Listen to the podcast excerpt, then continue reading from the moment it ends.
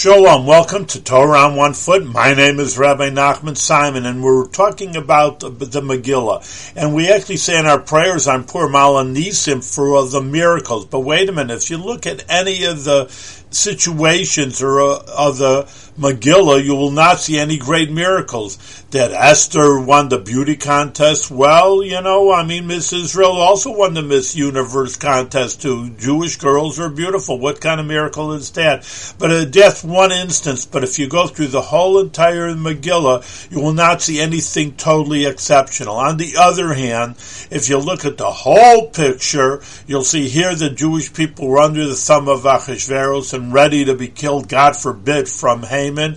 And in the end, they won. So really, and that's the way we're learning also nowadays. Maybe we don't see the Hudson River uh, splitting. On the other hand, that we just see the hand of Hashem and everything we do with divine providence.